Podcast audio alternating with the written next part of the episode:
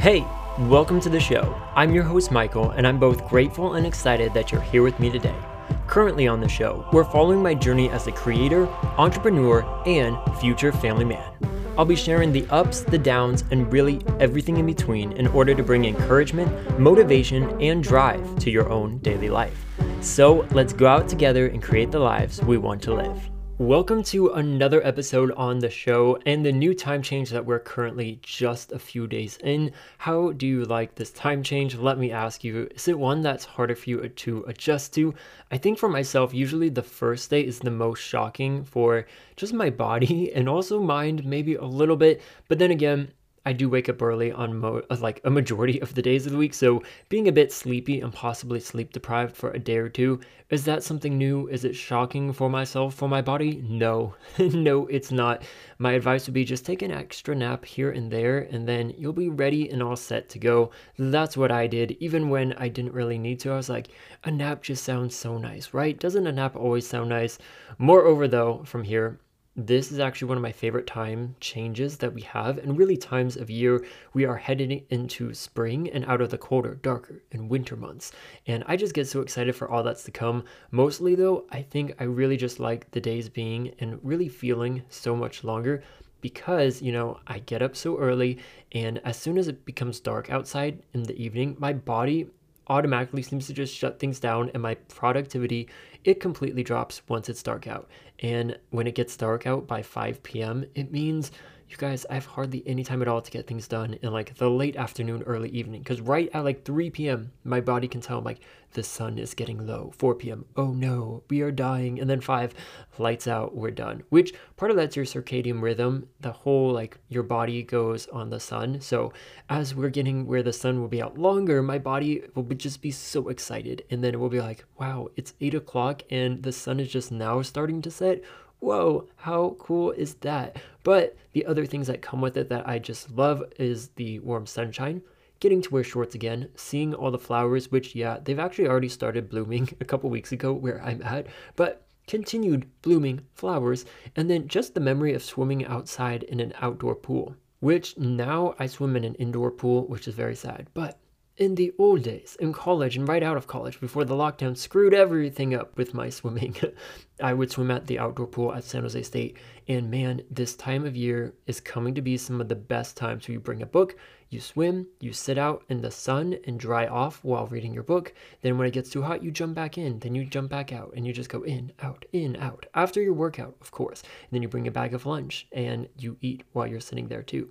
And when I was working my remote job, I also brought my laptop and I would work poolside. So, wow, what a dream come true for those remote workers that have a pool or an outdoor pool that they can go to. Springtime is to be so so nice. I also though feel like these first 3 months just going on last year's memory, they take forever to get through. Do you feel the same? Because man, we have all this excitement at the end of the year, kind of building towards the end of the year. So that counts for like the last three to four months of like, we're headed into the holidays. We have Halloween, then Thanksgiving, and then, oh, oh, the big one for Americans is Christmas. And then right after Christmas, I feel like there is such a letdown and kind of a shift of pace of, you know, you've been running around and so busy for the last couple weeks, the last month, and then wait, what's this weather now? Why is it raining so much? Why is it cold? Do we have anything to celebrate? No. Why does it get dark so quickly still? Why is this quarter of the year just taking so long? It's taking forever to get through.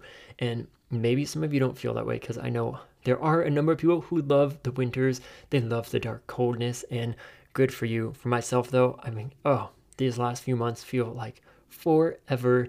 But I know on the other hand, there are many of you that are just as excited as I am. So Overall, I hope you feel full of joy and excitement for this next part of the year that is coming our way, regardless of if you are a little bit grumpy because your body or your kids or whoever is around you is still trying to adjust towards losing a hour of their day. But Today on the show, we're going to share a little bit about Miss Daisy and all that's happened with her since we last talked. I'm going to update you on Coffeed Up Cup, and then I'm also going to share some exciting happenings with musical theater and singing songwriting. And if you saw my social media posts leading up to this episode this week, yeah, I'm going to sing for you a song at the very end of the show. So you are for sure going to want to have a high retention rate on this episode because at the end, I'm going to be singing for you. I did it all in one go. Yeah, it was take three, but you know, it's going to be great. So if you're ready for all of this, let's get going. Okay, so included in my episode on all that had happened in this beginning of the year, yeah, super dramatic, but it was that Miss Daisy, our indoor cat, was very sick. She had a runny nose and a drippy eye, which led to her having a high fever and then teetering on really death's door. She became super lethargic. She stopped eating and drinking altogether. If you know cats, once they do that, their body just shuts down and they die. So it was very scary, and I thought, like, she's dead. We're gonna lose her. But I was able to get her in to see a vet, and it has been what, you know, it was what I thought a very expensive journey already of getting her the antibiotics two different times, getting tests done, and trying to, you know, get her better. The antibiotics did help her lose the fever and get back to eating, drinking, and her usual personality, so yay, that is great. But after that, it really did not stop her eye or ro- nose, rose, her rose, no, her eyes or her nose from running. And more recently, she had what I thought was this like growth or inflamed inner nostril protruding from her nose. It was completely clogging her nostril each day. It just got bigger and bigger and it looked disgusting. It looked like brain, like a brain coming out of her nose, like a Halloween. Haha, yeah, we just mentioned that. It looked like it was coming out of her nose. She was also having these awful sneezing fits where when you look at the ground, like in the bathroom, because it's a white floor and white tub, and she, yeah, she likes to drink water from the bathtub. I know. I was like, wait, why? Are, you're like, why is she in the tub? That's why she likes to drink from the tub. But you'd see these blood marks from where she sneezed, like bloody snot, which is so sad. All around, it was all very sad to see. And she mostly lives upstairs, which is where I'm at. So just seeing her, I'm like, oh, she looks uncomfortable. She's not getting better. We did all this kind of, I think I explained it, like you get the antibiotic shots, it lasts two weeks, but they say it could take between two to three weeks to start seeing. So everything since like the end of January has just been this long, like, we're to try this. Okay, wait and see it helped a little bit, but no, it's still there. Okay, so round two, let's do it again. Wait and see. And then with the thing coming from her nose, I was like, oh my gosh, she's back to dying again. And I was like, we gotta reach back out again. And I'd already spent about a thousand dollars thus far. So yeah, that's when I say like, yeah, it was an expensive journey. Like, little did I know what was to come. but as I mentioned, seeing that thing coming out of her nose was enough for me to contact the vet again and say like, hey, I think we need to go into the next steps, which meant doing x rays and likely a dental procedure.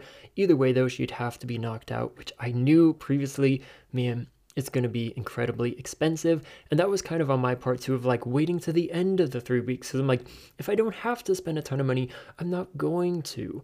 But yeah, it ended up not being that way. So I maybe could have saved a hundred or two hundred dollars if we had just done the the procedure right away, but that's not how it turned out. So we got it scheduled for this past Saturday with Miss Daisy. She went in at 9 a.m. for the procedure, and then I heard back from the vet around 3 p.m. about how it went. And luckily, the procedure all went super well, and Miss Daisy survived it all. Hooray! And she was coming off of the anesthesia that she had been on right when I was calling. But I have to tell you, it's a pretty scary position to be in since I have heard these stories where the animals don't survive the surgery or the condition they find once they open them all up is like so bad and would cost so much where they're like, you're gonna pay like 10,000 for this or you're gonna put them down. And they almost always like decide to put them down.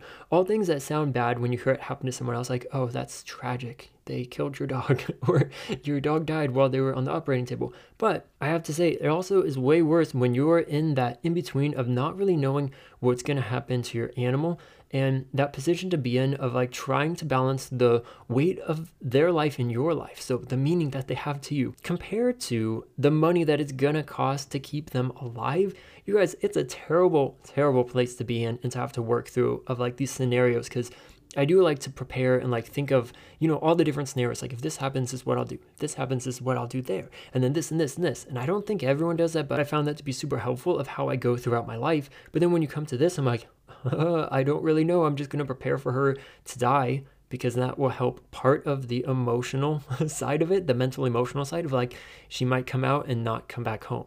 And then the night before, she was like sleeping on my chest, cuddling up, like sleeping right next to me, was super friendly in the morning. And I held her when I ate breakfast before I went to work. So I'm like, does she know she's going to die today? uh, I don't know. So all of that, I'm like, you can prepare for that, but for as far as like getting a phone call saying, should we kill her or let her live? I'm like, I don't know. I'm just going to have to wing it once I hear that. But luckily, that didn't have to happen. So here is what happened though of what they found. So her front right canine, canine tooth had this bad infection at the root and underneath it, and this was the root of the problem, ha, quite literally, as it was going through her mouth and into her sinus cavity, which was what was causing all of the snotty runny nose and as well as the eyes because they're all connected. And it turns out that protrusion, that growth coming from her nose yeah, it wasn't a brain, it wasn't the inside of her nostril, but it was none other than dried and hard mucus mixed with blood. Ew, so gross, but they got it all flushed out, and her nose now is back to normal. She's no longer sneezing like she was, and her eyes seems to be better too. The funny thing, when the vet called me, I was like, and what about that thing coming from her nose?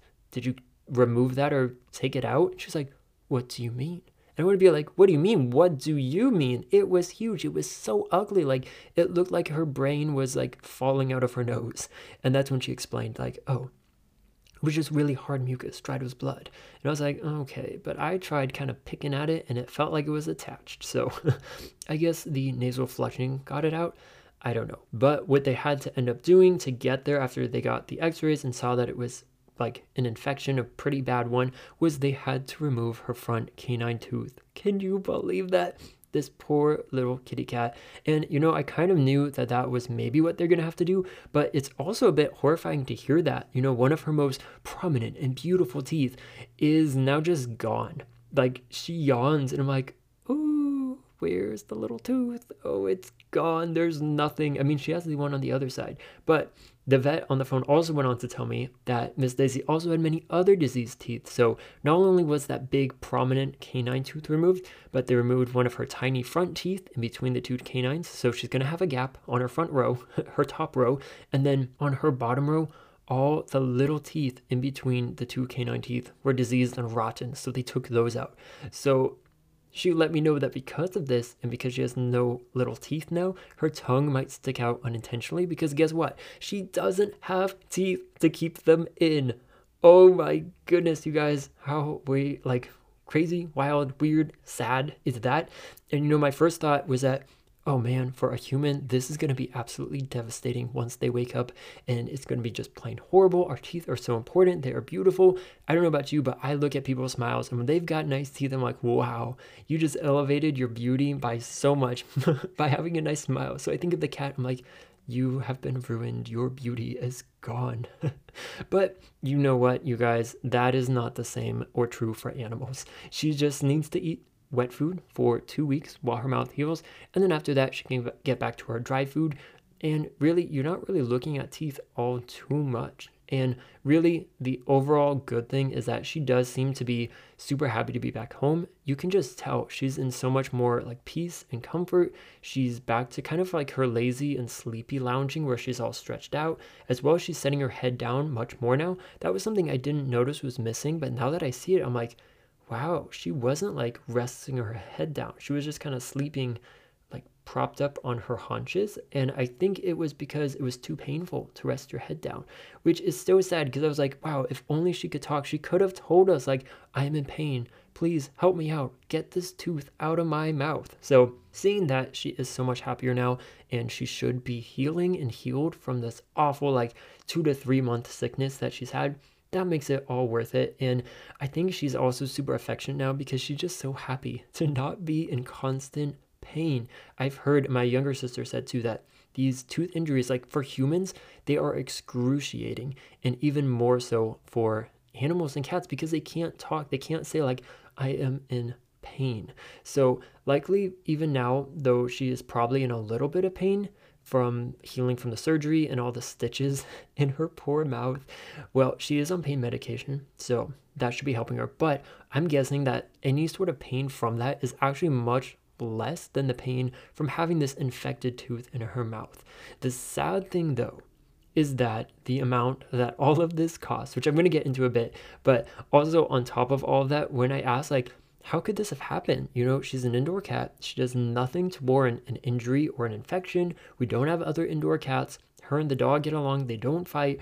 She basically sleeps around and eats. That's what cats do. If you have an outdoor cat, that's a little bit different. They're like the superhuman version of cats where they're like jumping off of roofs and getting into fights and like, whoa, they are super tough. And like, if they had something like this, I'm like, I understand. They are dirty animals. But for her, I was like, why does this happen to her? It turns out as they age, they are prone to getting this like feline disease called feline tooth resorption. I had to look on the notes to write that down. But basically, it sounds like as they get older, their gums and beneath the base of their teeth, they get diseased and then they start to deteriorate. And then with her canine in particular, because that one was really bad, the tooth started getting loose around its base, which caused the tooth to become loose, where she's like, I don't even know how it was still in there. But as soon as the tooth is loose, then it creates an entryway where food, bacteria in the mouth, you know, you know, at least with human mouths, things are dirty. And what do cats do? They don't take baths. They bathe themselves with their tongue. So they are licking everything. Anything that like you touch them, they're gonna lick it. They lick their butts, their private parts. Yeah, so who knows what could be in their mouth. And so having that was like the perfect like way for it to get up in there, to get to the root of things and then cause this infection that just grew and got worse and worse and caused all those other things. So while she should be getting better and better from this, she's likely going to have to go back. I mean, they suggest in a year to a year and a half to see how the disease is progressing. Oh, poor thing. And from there, they're going to see do they need to pull more teeth. So, kind of sad of like, yay, she's going to be better, but you know, it will probably come back to her other teeth and it's really nothing you can do with it. She was like, I don't know, like we don't know why this is happening cats. But then they always also mention like how this may not work and she may have cancer because the bone here from the x-ray looks a little bit different, but we didn't take x-rays before to know like is this normal for her or is this a cancer causing and I didn't want to pay an extra three to four hundred dollars to send off samples of what they took to figure out is she actually dying. So uh man, it is very weird because I think they really just do that to be on the safe side so that you don't come back and try to sue them. But it also is a little unsettling to be like, you paid all this money, but also it may not have worked and your cat may be dying of cancer. But they said that originally too. They thought she had lymphoma, and I'm like, no, she doesn't. How do I know? I just know she doesn't have cancer. So I think that's the case here. But before we continue on, I do want to tell you about the price because that's something not a lot of people talk about. And you guys, at this point, I've shared all the other costs in my life of that program $17,000, boom, $10,000 for Coffeed Up Cup, boom. Like, the savings are dying. So, like, why wouldn't I also share about this? But overall, the price came out to $2,569.10. Isn't that great? 10 cents. Couldn't have just round it off. but insane, right? Here are some of the highlights. So, with the charges, it was $98 for the day's hospitalization, $85 for the catheter, $95 for the IV monitor, $210 for dental x rays, and then $225 for oral surgery level 3 for a feline cat. And from there, just a ton of other charges for the medications, and who knows what else they were pumping into her at the time. $330 for the anesthesia, and you know, as I mentioned, they have so many other technical terms, but it's the biggest receipt and invoice I've seen in my life so far. Like two pages for all the things. I'm like, you couldn't have just knocked off a few of those to make it a little bit cheaper for me.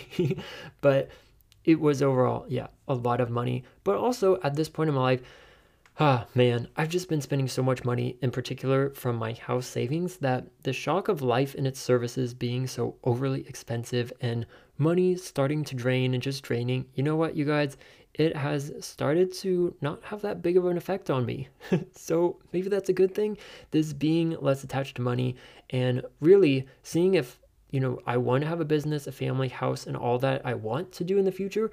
I'm kind of seeing like, you know what, for sure, for sure, God is going to be the one to make this happen. It's not going to be on my own accord or my own strengths or my diligent saving, working so many jobs and all the time because I have done a lot. I did all of that. And my house savings have almost been cut down in half from what I had saved, cut down in just six months. So you really see like how crazy life can be and showing that you know, anything you can do on your own, like, yeah, that's great. It's good to be good with your money, but also life can just come and take it all away. So I think it's a lesson I've already been learning since growing up, and it's something I'm familiar with. And I think I've already been pretty good at this relationship with money and knowing to, you know, keep your distance, not to rely your happiness or fulfillment on it. But it's all definitely being cemented in me now. If for some reason I hadn't known that or hadn't learned the lesson, I do think though the bigger lesson being learned is that our future is in God's hands. So knowing that and relying on Him to provide our daily needs and the plan He has for us with our future, that's what He intends for us to do. So in the end, it's useless to try and do it all on our own and in our own strength because so easily it can all just be taken away. And then what have I lost. I've lost like three to five years, like since college. So even more than that, of like thinking I'm gonna get a house and spending so much time working two to three jobs and go, go, go. And then like, oh, a couple months, it's gone.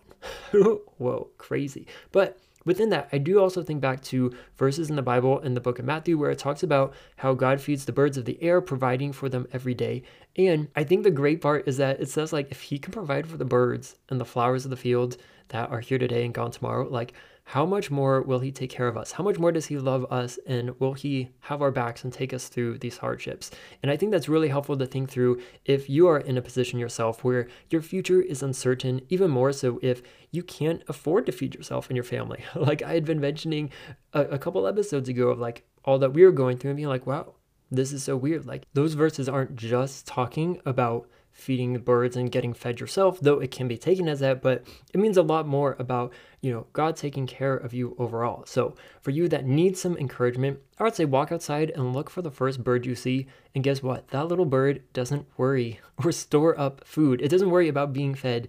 And just as God can take care of that little bird, He's going to take care of you and your family so much more. So I hope that is encouraging as we keep going. I also, though, think that in the case of the cost with this procedure, that Miss Daisy does bring so much joy to myself, my family, our Airbnb guests. Almost all of our like reviews mention Miss Daisy more so than any of our other names. They're like, and Miss Daisy made it so good. So I think that if she is fully healed from this, which I it looks like she is going to be, hopefully. I mean, it's only been a couple days, but I think it will be completely worth it, especially as, you know, she has another good 5 to 6 years of life left potentially, which to some of you that may sound short, but also I think it's pretty long cuz in 5 years I'm going to go from being 28 to 33. I'll probably be moved out of the house, have a family started by then, be on my way to being a millionaire if I haven't already gotten there yet. so, you know, so much can happen and overall, I think the most interesting part of this whole procedure process for me, since it's the first one I've done and been through with a pet, is that they were all able to do it in one day. So to me, that was crazy. They were able to diagnose the problem and also fix it. Whereas when you look with humans, you need so many more appointments and you got to spend way more money. You got a couple appointments to establish, like, hey, there's a problem. Try this. No, it's not working. Try this. No, it's not working. Then another appointment to get an x ray. Then another appointment to go over the x ray and figure out, like, okay, what are we going to do next? then another appointment to have the actual surgery. And then a few more to recover and then see, like, did it actually work? Let's take more x rays. so they do all of that with humans. But then, like, for animals, Miss Daisy, yeah, she's gonna have a checkup in two weeks to see how it all turned out. And luckily and gratefully, it is included in the surgery cost because I was like, she asked, she's like, as I was paying, and now we're gonna, would you like to schedule the appointment for follow up right now? And she just looked at me and I just had a blank face and I didn't know what to say because I was gonna be like, well, do we have to do that? Do I have to come back here? because you've already taken 2500 plus another thousand. So, like, this is very expensive. And she's like, it's covered. I'm like, okay.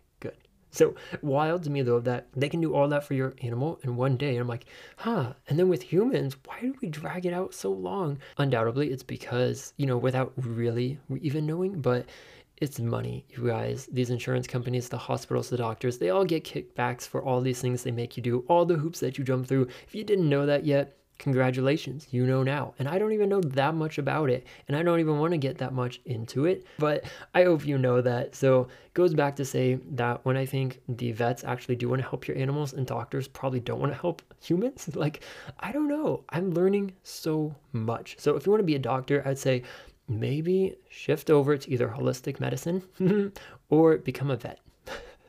I think it's much more fulfilling. But with that though, let's jump on to some updates with Coffeed Up Cup. Alright, so last episode we talked about all we had done with this new brand that I have started and what we are hoping to accomplish by the end of the week. And luckily, guess what? We actually got a ton done. The main things were we got a website set up and launched, as well as a blog set up and launched. Super exciting, but these two things have been huge in the brand's development, as well as for the excitement level I have for myself, for what it means for the brand and getting myself and the brand closer and closer to launching the website is more of a landing page, though, as I mentioned last episode, and is more of just a single page website that you can scroll down and scroll through, and it has links that will take you to where you need to go. I explain more about that, so we don't need to talk more. But right now, the links lead to articles on our new blog, our blog overall, and a Google form where you can sign up to be on our email list. The website, as I mentioned last time, was created with carrd.co, C A R R D.co. And while, yeah, it could have been free, as I mentioned, I was like, oh, good, I don't have to pay. That would be if I wanted to use their own domain name. And as you know, I already purchased a domain name. So I was like, uh, gross, I'm going to have to pay for this. but I went forward and paid it for their paid version, and it comes out to $19 for a whole year. I was like, oh my goodness, that is so reasonable. It's so doable. And that one year and that one account, it can allow me to have up to 10 sites and 10 like landing pages. So that's combined, 10 landing pages in total. So I've only used up one. So in theory, I could also get rid of wix.com. That's what I have my personal website on. And that's a couple hundred every year and just move everything over. And, you know, I can move everything from all my businesses to this one company and it will be so much cheaper. It is way more cost effective and reasonable than buying that subscription. So I'll have to do some thinking on that for my other businesses and other websites. But from there, the vlog I set up was with WordPress.com. And it seems to be one of the main blogging websites out there. It definitely has been in the game for a really long time. They also, though, have a feature where you can purchase a domain name with them. And if I choose to do that in the future, then I can't use the one I already have. So I don't even know what I do, like coffeedupcup.blog.com, something weird like that. I don't know. Or maybe C C up cup blog.com. I don't know. Who knows? There's too much right now. And I'm like, this is not important right now. So I didn't purchase anything with them because I'm like, I already spent for that one. I want this to be free. We're just going to see how it goes. If I don't like the website overall, then guess what? There are so many other websites I can test out. So I do have the free one right now. So the web address is coffeedupcup.wordpress.com, which a lot of me is like, um, it looks so dorky. But then you know right away, like, this is the blog for them. And I'm really not counting on that many people to be going to the website, but I do need a good blogging like a good way to write articles and have people get updated about what we're doing, what we stand for, and what is coming their way. So, we do already have an article on that site, and I would love for you to read it. Even if you don't like to read, you're gonna like to read this. It's titled The Beginnings, and it's all about how I got to where I realized, like, hey, I can start this brand. It's going through those steps of like over a decade ago in the working, which I think that to me is the coolest thing, especially when I hear with other people. So I think for you, it will be really cool to be like, whoa, this actually, like, it didn't start last summer. It started back when he was in high school in his junior year, around that, his sophomore, junior year. So I'm going to have the link in the show notes. Please go ahead and give it a read. Let me know what you think. I think it's going to be so fun to really start writing a lot more. I think my goal will be, especially as I'm just getting started, because we need a lot of like articles and content out there, will be to write maybe two to three a week. So hopefully on the other days this week, I can get some stuff written, but it should be great as we go. And then the last element that I mentioned that we have on this new website is the email sign up. And that is a huge thing in growing this brand and really finding success in getting to our launch and hopefully having a successful launch.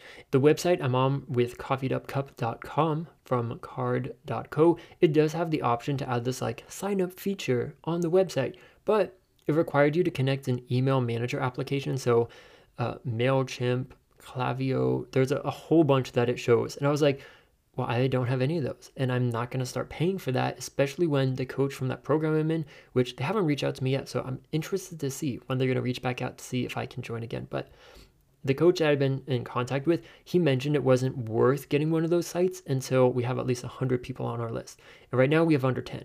so I went with a free workaround and a free version of this idea because really what do we need we need to get your email i have to get your name too because i like to address people by their name i think it's polite much better than hi hello follower hello, email subscriber, hello, list member. I would say, you know, hey, Michael, how's it going? Thanks so much for being here with us on this journey.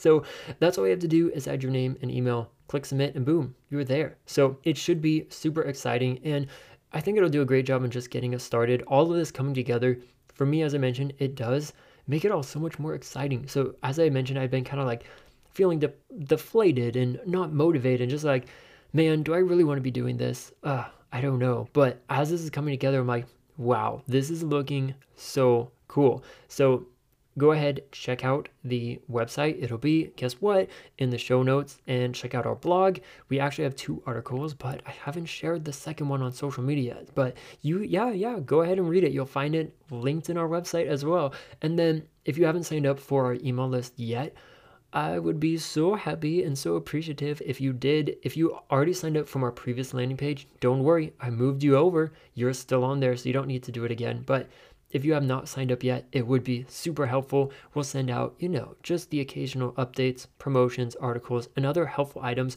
that are really going to document and include you in our journey with building this brand. So you can be there right with us as we go and as we grow, which is awesome. Part of that is coming from this podcast, but then it's going to be in so many other ways as well too. So it's going to be super exciting. And I think they say in the program like you should be emailing once a week, and I'm like, I don't have the energy or content for that right now. And I kind of hope I never do because that just sounds like a mess. It sounds like so much. And as a customer for other websites, I get annoyed if it's every week. I'm like, come on, do you need to be talking to me every week? I am saving my money. But I guess for a lot of people, it actually is helpful. The mentality of like, if they see the email, like even if they don't open it, they see it and are deleting it, they think, oh, Coffeed Up Cup. Ooh, I need to order some more coffee. Let's do that.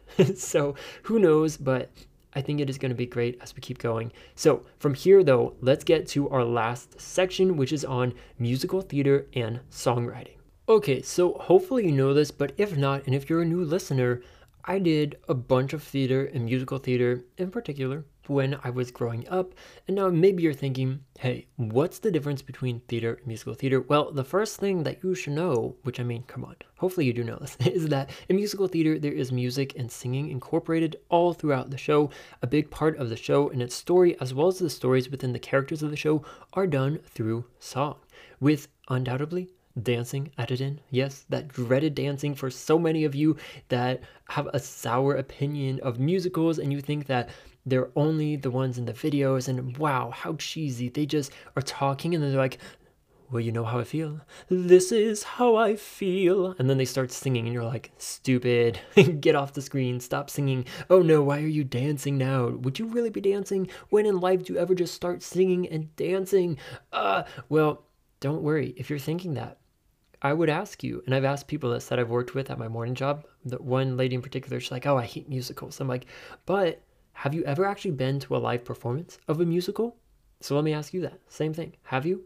have you been there? Because most people, this coworker in particular too, they had never been, which makes complete sense when you think of your musical reservations or that thought of like gross why are they singing and dancing like oh it's so stupid like it brings no joy when in reality it should be the opposite of that it should be oh my gosh this is so much better than just regular theater because trust me you guys i've been to a lot of regular theater it makes me so sleepy i'm like you know what can make this show better and people are like what i'm like if there was singing and dancing. It keeps you awake as an audience member when you're in show in real life. It is so fun to have a catchy song and then if they do a reprise by the end of the show, you're like, I know these songs. They are so awesome, so fun. And then the dancing, it keeps you engaged, it keeps your eyes moving around the stage. Where when they're just talking, I'm like, shoot, this is boring.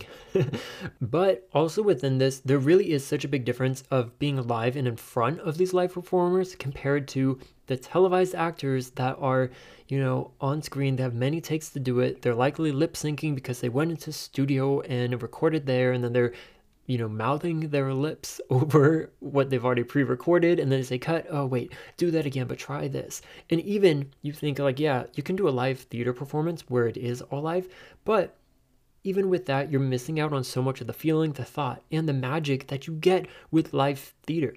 And if that is still hard to grasp, because if you haven't been there, you're like, what is this fool going on about? Like, obviously, he loves musical theater. But I think there's a lot more to that. So if you think of watching a live performance of your favorite band, so think of your band, think of going to them live. You're there in person, you're seeing the performance with your own eyes, you're taking in their outfits, the lights, the setup, the gear, the scene changes, the special effects. Then think of the noises that you'd be hearing and then think of the noises you would hear in your ears from the people shouting and screaming around you to singing along with the words that everyone knows, yourself included, singing as loud as you can to the loudspeakers that are projecting and blasting the sound throughout the whole stadium, to then the little imperfections you hear with the singing and the ad libbing that the artist is doing in between the songs, to, you know, all that you get when music is being done live. And then finally, the feeling you get all throughout your body of the vibrations. Like, I've been to a concert and you can feel it like, whoa. And then maybe you get the chills at a certain song that's your favorite, or it gets really emotional and you just feel it all throughout your body, or it's really happy and then you feel joyful, and really just all the awe that you get from being there live. Then take all of that that I just spent like a a good two minutes talking about. Then compare that to watching a YouTube clip of this same favorite band from within your room in your pajamas. And you're just like, wow, they're doing really well. They're good. This was fun. But I would say no. You cannot compare those two things. There is a big, big difference, and I think the same is completely true when you are looking at musical theater. But, anyways, in my own career, yeah, you're like, that was a pretty big tangent. Well, yeah, I just know that there are so many people that know nothing about musical theater, and it is such a great form of entertainment. But on my own journey as a creator, I first learned to sing through doing musical theater. So it is a big deal for me in that, in that I learned a lot of how to perform, how to even do this show, how to be confident, how to hold myself a certain way, how to speak well and articulate with your speaking, you know, so much. And I have an episode, Smart Communication. Go and listen to that. I talk about theater a lot in that and how it is applicable. But a lot of what I'm interested in and how I've come out of it is through doing theater, especially that I did learn to sing through doing that. And I shared that in my own M. Marlon White featured episode. It's that first one I did where I'm like, this is an example so you can see as a business owner what it will be like to be on the show. so go and listen to that one. It's a great one, even though I did that through Instagram Live. I don't know. There was a lot of weird stuff with that, but it came out great. And especially for my first one, where I was just like going, I was like, I typed out all of everything out and we're just gonna keep going. But I did learn to sing and I performed in so many musicals throughout that time of growing up, starting in middle school on through high school, a little bit in college. And from all that, so I learned to sing. Yeah, I've said that a bunch. And then I went on to learn how to like songwrite and come up with my own songs. I've mentioned before that in my like junior year of high school in Spanish class, we had to do a project, and I was like, people don't have this come naturally to them. Like they can't just think of a tune and a song and put words to it and be like, yeah, that's mine. It's original. People are like, no, you can't. And then when I was in one of the summer theater musicals, a girl that I was acting with, she was going to vocal lessons and was telling me like, you have to go to learn how to do all the da da ba ba da ba do ba dee ba da boo doo boop boop. I don't know. Oh man, maybe that was bad. But the the different scatting of like the different vowels you use and like boo like all of that. I'm like, why you have to learn that? You have to be taught that? I'm like, just listen to some Michael Bublé, which I did all throughout high school, and I learned how to do that. So I'm like, that also does not come natural to people. Like all of these things with like rhythm and coming up with all of these things, I was like, wow, that is not normal for a lot of people. So, like, hey, maybe I should, you know, keep doing this, look into it, start doing it a little more. So, yeah, the beginning of my songwriting career was, you know, I was in high school. So it was much more like singer songwriter genre. But that was something that I really loved at the time. And really, you guys, I still do love it because these are artists that you know, they can actually sing really well without needing a bunch of post production work. They don't need to be edited like crazy. They sound the same, if not better, when you see them live. And that's something that I used to do all the time if I'd find a new song that I liked. And sometimes I'll do it now too. I'm like, wow, this singer is so good. I'm like, hold up. We don't know if they're actually good, Michael. You need to go on YouTube, see, oh man, go on YouTube and find a live version of them singing that song. And if they're good, then at least I know. I'm like, cool, I can keep listening to them. But then when you hear like, oh man, the pitch is lowered so much, they're really pitchy as well, and you're just like, ugh, they're not that great. So do I want to support that? I mean, maybe, maybe you do. I mean, you probably already are because most of the people that you hear, they're not actually that good live, which is encouraging if you want to be a singer. Don't worry, you guys, you don't actually have to be that good.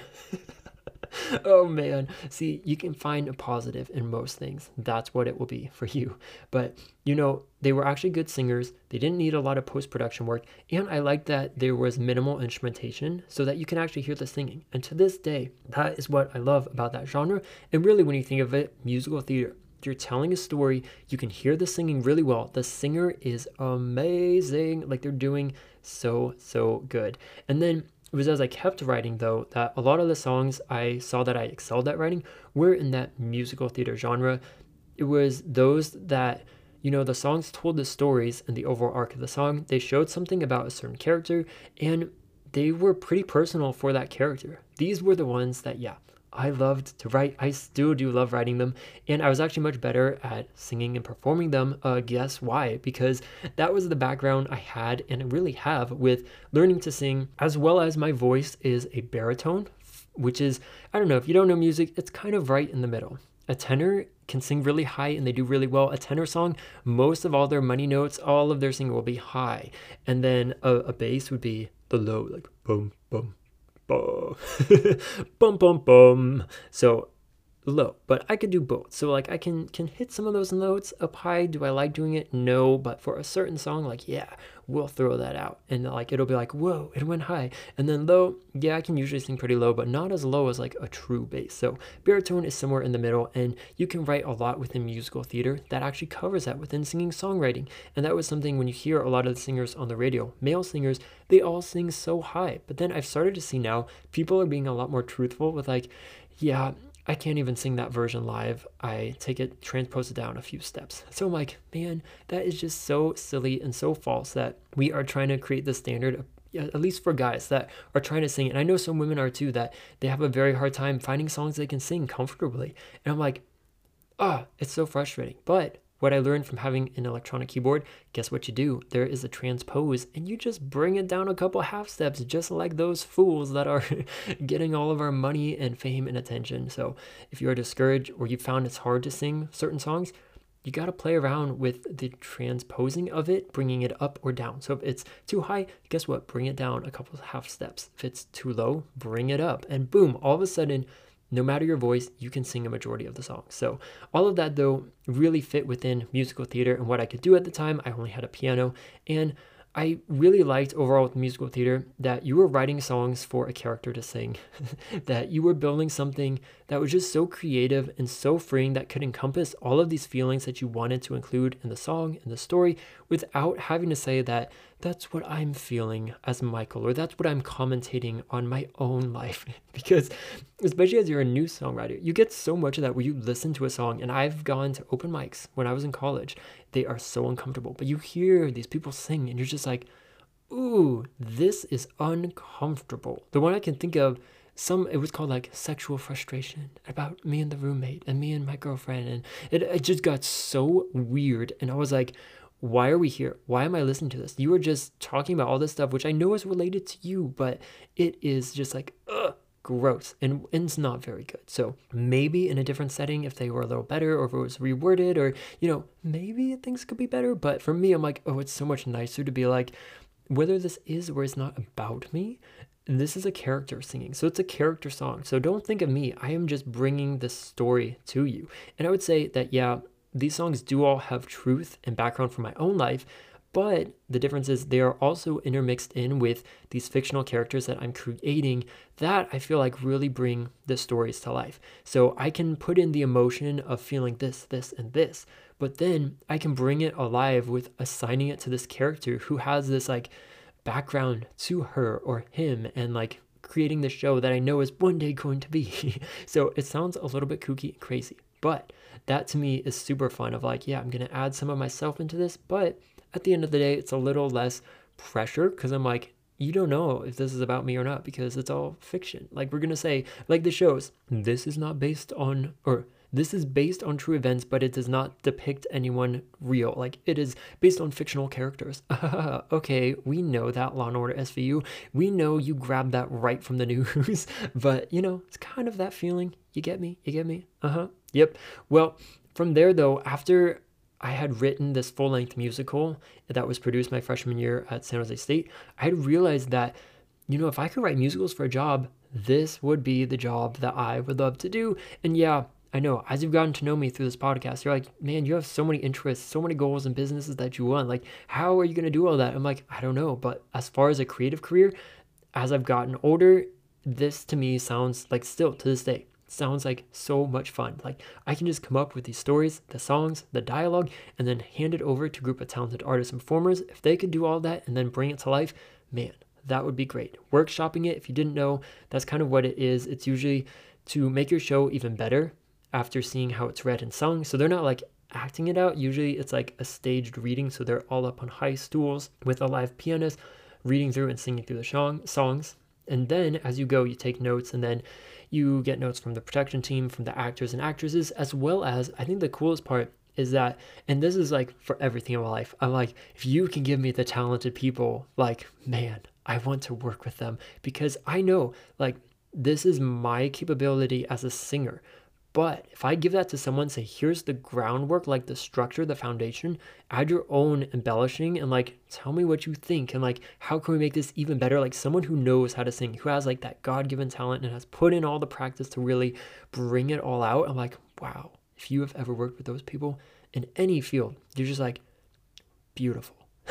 so cool, so good, so amazing. So that for me is cool of like at one time, I wanted to be a singer songwriter to perform my own songs. I do think that would be fun, but more so now, following if I were to follow this career path or if it opens up, I'm like to have other people sing your work. And I think the coolest thing when I did that musical in college was that people in the show were leaving the practice humming and singing my song. I'd see them around the hall, around the theater, of course, because college is huge. So it's not like you just see them everywhere. But going into the theater building, they would be like singing one of my songs. And I was like, uh, and that also actually happened in high school too for the musical Brown Bag I did, where people were like, they weren't even in the show, but they were just a part of the theater production. So they'd seen us practicing, they saw the Brown Bag performance.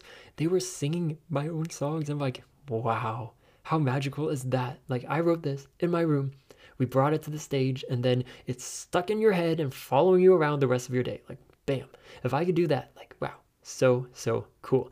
So there is a lot there and so much, of course, that I would love to do one day. but for a few years now, and really since after leaving college, it has been a pretty far off dream because if you didn't know, in the old days, you could be a playwright or a songwriter for plays and musicals. And then from there, you'd be commissioned to write and create a show by a benefactor or a production company. And then they'd take your written work, work through it, and then produce your show and bring it to life. That's why when you think back to the old days, they, they had a lot of like benefactors, like rich people that would fund these creative projects.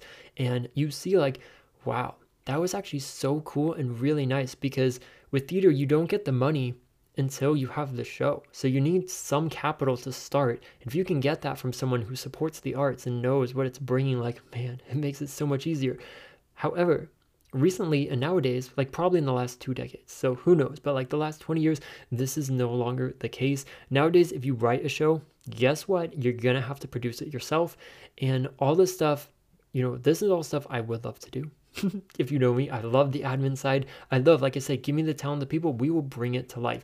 But the practical side is it is very expensive and it's very pricey. Unless, like, if you find yourself in college and find a production like student run club, bam, wow, good luck. Like that is so cool, so awesome. Fully use everything to your advantage because they have money and the people there to help you bring this stuff to life. That's how I got that own musical brought to life because I joined a club and I don't know, you just got to put yourself out there and then the right things lined up and woo, all of a sudden I was writing a musical. So that has been a dream, but like man, it's so expensive. And so I kind of thought, like, well, I'll just wait till I get rich and make a ton of money. And then that's something fun I can do to, you know, take the time off to like create shows. And then I'll have the money to be a producer and help bring together a team to put on the show. But fast forward to this past December of 2022, I found an Instagram account called Write Out Loud Contest. I'll add it in the show notes. And they are a nonprofit company that holds this yearly singing contest in New York for musical theater songwriters. This for me, man, it was so amazing to see because it's the first thing that I've ever heard of anything like it. So many contests and opportunities out there are for songwriters in general, and they really seem to favor the more like pop music and what can we have that could be on the radio now. And musical theater, though, if you don't and haven't gathered already, it's a really different genre overall. Like, yeah, some shows can have themes that are more like rock or like pop style music, but the theater I like that I grew up loving and watching and performing in, the singing and the genre of music, it's a lot different because you are telling a story. You don't need to like catch people's attention every 10 seconds with like the boonsa, boonsa, boonsa, boonsa. We're going to chorus again and second chorus, third chorus, bridge, chorus, chorus, chorus. It's like, no, we're telling a story and it can be beautiful. It can be about love. It can be about anything you wanted to, but it's so different. So this one that I found though, it was for musical theater, like songwriters, which I was like, whoa, cool. Not even just for singers, but like songwriters. And they had a contest where you could submit two songs to the contest with a deadline of it having to submit it by February 28th. And I've been following along with them since December and was super interested in submitting songs. But you know, I wasn't sure exactly what I'd do. I had one in mind that I'd written a while ago for this like female protagonist character that leaves all like really leaves everything behind in her own life in pursuit of fame, to which then she gets the fame, but then guess what? you're a shooting star. Like you burn bright fast and then you burn out. So she does end up falling out of fame and then she comes back to her small town and that's where things kind of play out from there. But was one of those songs the right song to pick because I have a few different songs that I've written for that show idea. So which one of them should I do? And then I also have this thing where I want to be sure that if I'm submitting to anything new, I I also want to submit something new and current because uh, like I'm here in the present now. I want to share the skills and talents that I have, the things that are meaningful to me now in the present. so that was something that I have acknowledged from that and kind of going forward with this like if i ever do something like i want to make sure i do something new because as people we are always growing so i knew that even for this contest, if I did an older song, I also have to submit a new song too. So what I ended up doing was I spent the month of January and February creating brand new this brand new song for musical theater that could fit in the same show idea because I was like they're going to be listening to two, like two songs and if they really like it, maybe there's something that could open up for this show idea. Like you guys, you never know who could be in front or behind their screens listening to what you're creating. So I'm like, we're going to do two songs, they fit in the same show they should go well together. And all in all, though, I got a new song created for this male character, and then I ended up choosing one of my favorite songs for the female character that I felt I could somewhat easily add on to and expand into a full song since nowadays people on social media they don't listen to full songs. It's so sad. They only listen to about a minute or a minute and a half of a song if you're lucky. So that's all I've been writing for the last two to three years. Because why would I go through the work of writing a full song if no one's gonna listen to it? But the overall contest, it was fun. It was a bit challenging, but I think it was rewarding overall with the whole process. And exciting enough, I was able to finish and submit both of these songs the day before the contest ended. So I should find out sometime this spring if anything happens with it. I think it would be super awesome and cool if either song was selected as one of the finalist songs. Of course, you gotta wish and dream big for that. But really, I think the overall opportunity and process itself was super fun and exciting regardless of what happens. It sort of like jump started that creative switch in me that really excels once I have a purpose and reason for creating. Like, I could have finished a number of these songs I have in my songwriting book, but as I mentioned, why would I? What's the point? Just for myself? I don't get enjoyment out of that. No one's going to listen to it. But then you tell me there's a contest that could take me somewhere or that you want me to write a show for you. And you know whatever it is and i will gladly take on that challenge. And i'm you know i'm going to use it as a way to get some great work created. So if I do end up getting selected for anything, it sounds like kind of how it works. They choose two to three finalists to go in for like the first place winning song. And then those ones, I think the first three that are like in the winner side, they will actually produce it and make it into a full song that they publish on all different music platforms and have as like their EP from that year's contest. And then Apart from that, though, it sounds like they have about 10 semifinalists, and then all of these people in total, they all get their songs paired up with Broadway singers. And, you know, some of them look like they sing their own songs, but I think the purpose is you do the writing, they pair it up with like an up and coming Broadway singer, and then you all get together in New York in this cool, I think it's called 54 Below. Some like, I, I assume like performing nightclub. Like they probably do comedy shows there. We have little tables and high stools, and you know they probably do a lot of fun performances there and like eating events. But you all get together, you all go there, and then you see this live event like a cabaret of your songs all put together. which you have a live band, you have an audience to watch it, to enjoy it, to really see like how they react to it. And apparently too, when I was reading through the website, it's supposed to be a way that prospective like producers or companies or performers could find new talent among these up and coming writers, these up and coming actors and performers. And you know, I'm not really sure if that happens since the company is in its first few years still, but as I mentioned, the opportunities themselves are endless for what could come from this. Like at the far end, which I feel like might happen, I'd be spending more money to fly and lodge in New York for this like one day event. But I mean, if that happens, wow, you can't pass that up. But on the other end, maybe something comes just from the people on the production team that are going through the songs and like, whoa, this could be cool. I don't know. There's so much of like you won't know until you do something, right? so they also though help arrange the song for you, adding instrumentation. If you get to where you can perform it, that is a huge help and I think would be so exciting.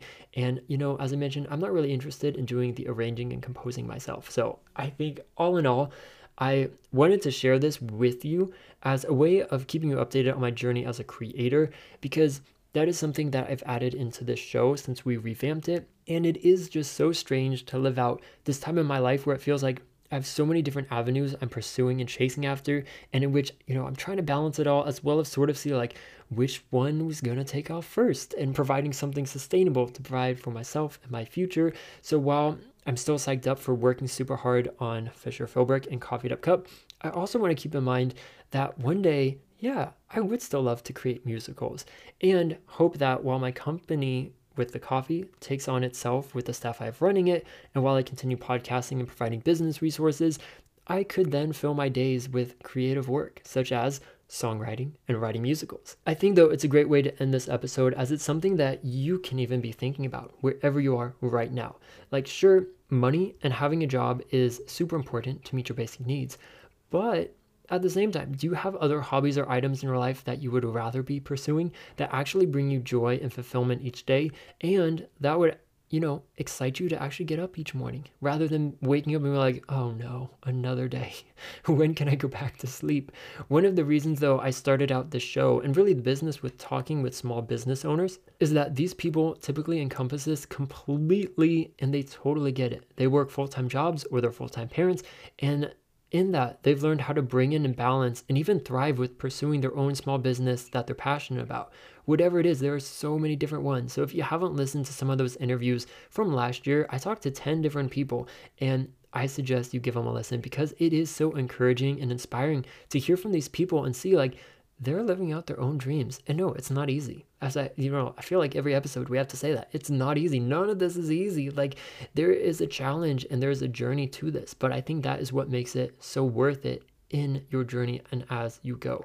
And this is something that I would hope for you as well is that, hey, see is there anything and what is something small that you can be starting out this week even that maybe it could bring you joy and allow you to pursue something that is deep within you and that's been waiting to come forth like all of a sudden this came out of the blue like yeah i do try to write music and play the piano when i have time which i haven't had a ton of time but then i saw this i'm like boom boom boom i am here i've got some ideas and i will jump fully into this and as i said who knows what's going to come from this man it could be something cool. It could just be like, this was fun. because I feel like if you are doing something that you're passionate about, that brings you joy, at the end of the day, you should be doing it because you enjoy it, because it's fun. Like just plain and easy, like I had fun creating that. so I'll have a question and a poll regarding this if you're listening on Spotify that I'd love for you to answer. And I hope, though, overall, that this has been an encouraging episode. And to close things out, I thought it'd be fun to share one of the songs that I submitted for this contest. I did this before in the past, yeah, where I sang some song ideas for Fisher Philbrick Kids and then some other songwriting ones, really talking about like that process. So that was a great episode. I'll try to find it and put it. I think it's like Johnny Paul Todd, something about that. That's the little character. But I did do that and I think it was really fun. And I think it would be super fun to keep on adding these songwriting ideas and clips to this podcast, especially as we've kind of changed the trajectory of where it's going, both as a way to push myself in creating and performing. Because if you get out of practice, man, it's hard to get back into it. But I think it will also bring some new entertainment and fun and hopefully joy to your own ears, especially if you are not someone who's heard a lot of musical theater, just this new form of music that you might be like, whoa, this is cool. And it's stuff I've written. So it is original. And what other podcast, though, do you have a host that occasionally breaks out in song with a piano on air? this one, this one will do. So, without further ado, and to close out this episode, I'll be singing Childhood Dream, which is the female protagonist song. She comes back after falling from fame, sees that her best friend, her childhood crush, has moved on with his life and already has a family of his own. She's broken down and left with nothing. At least that's how she's feeling in her life. While looking at him, his whole world is complete with all he has, his family. Everything that she realizes, like, could that have been mine? If I didn't give all this up, I could see myself there. That should be me there. What if? Oh, man. So enjoy. Let me know what you think. Look at you now. You're all grown up. You have your own family, and I can't help but think that could have been me. Look at you now, full of smiles and cheer. I can tell you live free of all doubt, but I wonder what if we had worked out if I hadn't left to pursue this dream if I had given up everything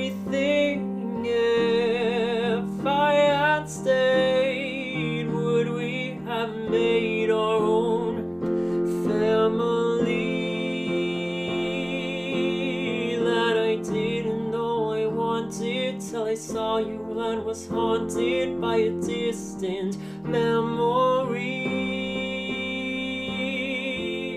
a childhood dream.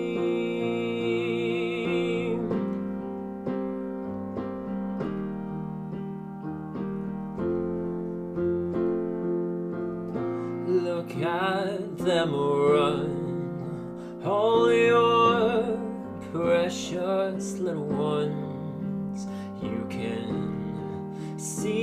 bright light in their eyes the wonder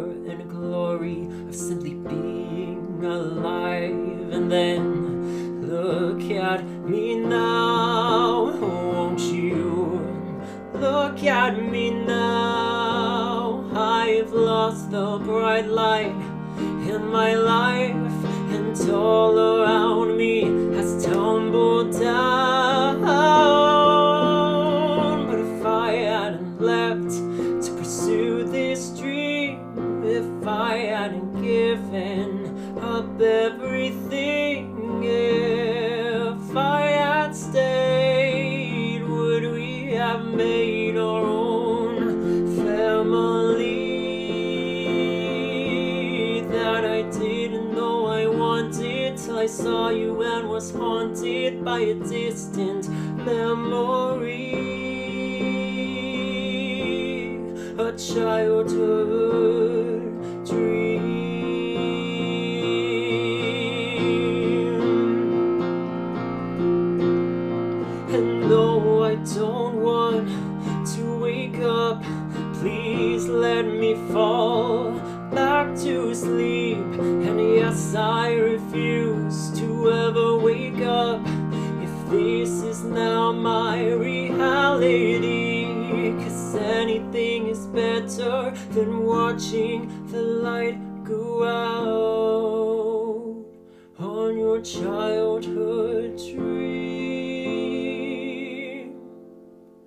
It seems I've lost my childhood dream.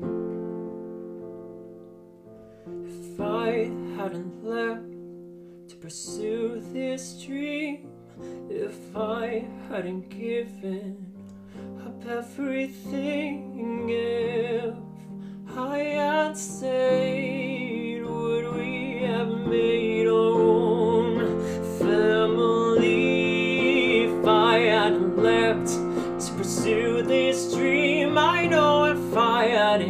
given up everything, yes,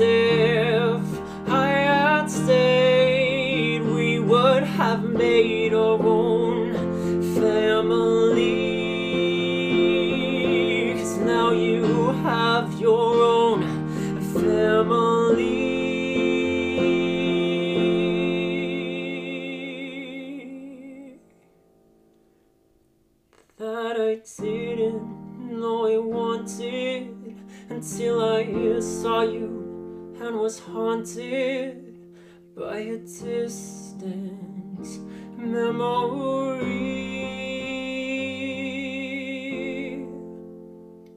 Our childhood dream.